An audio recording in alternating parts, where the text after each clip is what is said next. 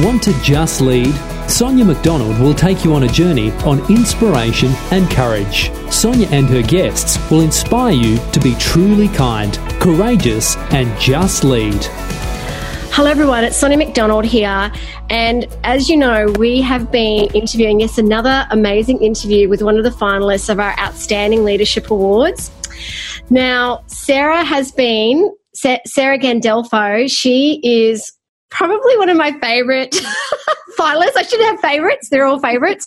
But the reason why uh, we love Sarah so much at Leadership HQ is when we told Sarah she was a finalist, she wrote back to us with the most beautiful email saying how just I think I mean I think it was probably maybe a surprise but it was a very emotional moment for her and I mean in the midst of everything that was going on with covid can I tell you when we decided to move forward with the awards, even though the COVID was just kind of erupting all around us, and we thought, no, we've got to keep pushing forward.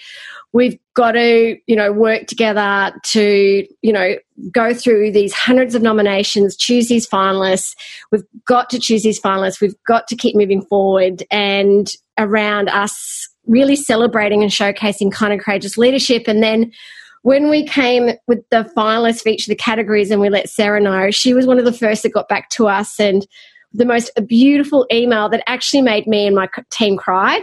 Uh, because we were finding it really challenging during that time as well because we'd put our heart and souls into the awards and then when sarah said you know how much it meant to her meant for her even during this time to receive such positive news we knew that we'd done the right thing we thought we're making a difference, we're making an impact. That's what leadership's about. So, welcome to the podcast, Sarah. Thank you so much for having me and for that beautiful introduction. Thank you. My pleasure. uh, so, tell me about you. Tell me about you and how you got to where you are today. Sure. So I've worked in the early childhood education and care sector for almost 20 years now. Um, and it kind of started by default. Um, I didn't do very well at high school. And my teachers kind of thought that I wouldn't really amount to anything. So they kind of shoved me in this direction. Off I trotted to TAFE and the love affair with early childhood just began. And I knew from the moment I finished my first class on my first day that I wasn't just going to be an educator for the rest of my life. I wanted to lead and I wanted to make a difference in this sector for the children, as many children as I could, really. Um, so over the last 20 years or so, I've you know, worked in a multitude of roles. And most recently, I've taken the leap into service management. So I now run a long daycare service. We are licensed for 180 children a day. COVID has very much affected that, but we will get back to the amazingness that we were before. Um, and just recently, I've started um, a little side hustle with uh, Semann and Slattery, which is a consulting company within the early childhood space focusing on leadership for quality improvement across Victoria. I'm so proud of you because you. you are you are you are educating and developing our future leaders and what what what an awesome role to have. I mean, I I actually work uh, with a couple of childcare companies here in Brisbane. I have got an absolute new level of respect uh, for the work that you do and also the challenges and demands that you have around obviously educating the children, also the parents. I'm sorry, but some parents are very interesting. Uh, but also, you know, you have to lead the staff, you have to lead the children, you have to lead the parents. You've got to really focus on taking care of yourself and all the challenges that. I mean, how do you do it? Um, I think prioritizing. So I think for me, the priority of my team is probably the most important aspect because without a team, we're not going to have children and families. So it really does start with the people that I surround myself with. So whether that's in my personal life or at work, making sure that they're okay and they're flourishing to be able to give the best to everybody else too. Yeah, I think I think the key, and this is, I mean, with the childcare centres that I've been that you know we've been working with with coaching them around leadership because obviously, I mean, you're really passionate about the leadership because obviously you're doing that now as well. Is it does start with leadership. I mean, you need to be the best leader you can be to lead by example, and what honestly, what a wonderful leadership role to be educating these beautiful children. Absolutely. It must be the best. Honestly, it must be just. it's very joyful. So even though it can be really hard, there's a lot of joy in the work. So I think that makes it a little bit easier. So, how are you finding leading through COVID? I mean, how are you? It's it's been tricky. Um, there's need. So I I feel like I've had to take a new kind of stance around this idea of professional love. So love isn't really something that we talk about in the early childhood space because obviously parents love their children and partners love each other, but right now we need to give each other a certain level of love as well. And so making sure everyone's okay and making sure that when we're at work, we're kind to each other and we slow down and we just take a moment just to reflect on all the good things that are happening while acknowledging that, yes, there are some challenges as well. Yeah, I think that self kindness and self care is really fundamental during this time. And I think that's probably one of the reasons why the momentum around these awards, what they stand for, is gained so much exposure and momentum because it is around kindness and courage. And a lot of people haven't really thought about those words when it comes to leadership. But I think during COVID, I think people have got a new level of kindness, uh, which, yeah. So, what does leadership mean to you? I mean, leadership for me it's kind of all encompassing so it's it's working on myself and being yeah. the best version of me that i can possibly be in all aspects of my life and then helping others to be the best that they can be too. So my mantra at work is is my interaction with this person going to help them achieve their own goals? Is the way i communicate with this person going to help them be the best version of themselves? So i'm always focused on how to help others improve upon themselves through action, through reflection, through whatever it is they need, yeah. while also having that focus on myself too. That's really, it does start with us. Mm, absolutely. That self leadership. So, okay. And so, where, what, what's your vision for yourself? I mean, where are you going? Where do you think you're going? Um, I, I think I'm, I, I well, I hope to take this country by storm. So I do. I do want to. Go, girl! I love that, Sarah. I love that. I, I, do want to make a difference to children across the country. So right now, I can do a small part with just the life that I'm living right now. Um, I do have two children, so being at home is also important to me. So right now, I can work with services in Victoria, and we can look at the leadership within their services, improving the quality in those centres.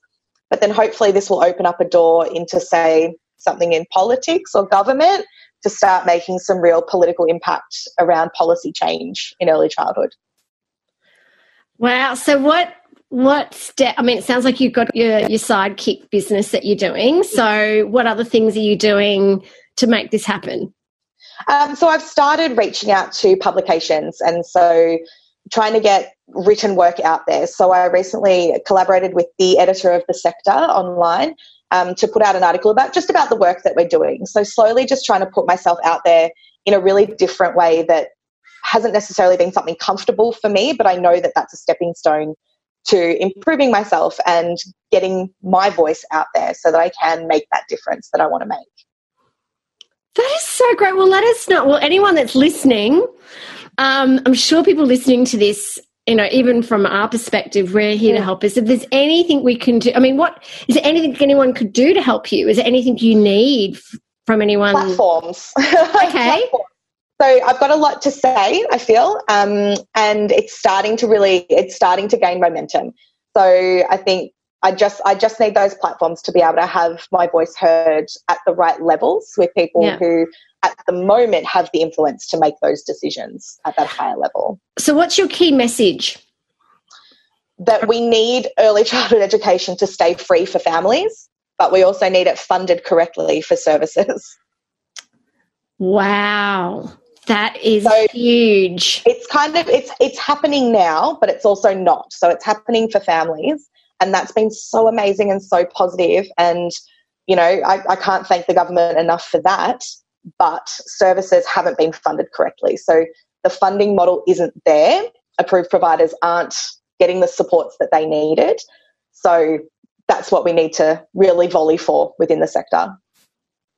Okay, so anyone's listening out there, I'm going to put my thinking cap on to see what platforms we can help you get a voice because I agree. Like, and yes, and I and the reason why and I might be slightly biased is because I've been a full time solo mum ever since my daughter was three. And one of the challenges I found, because obviously, I mean, I'd come back from, I had come back from China to move back to Australia to find a job.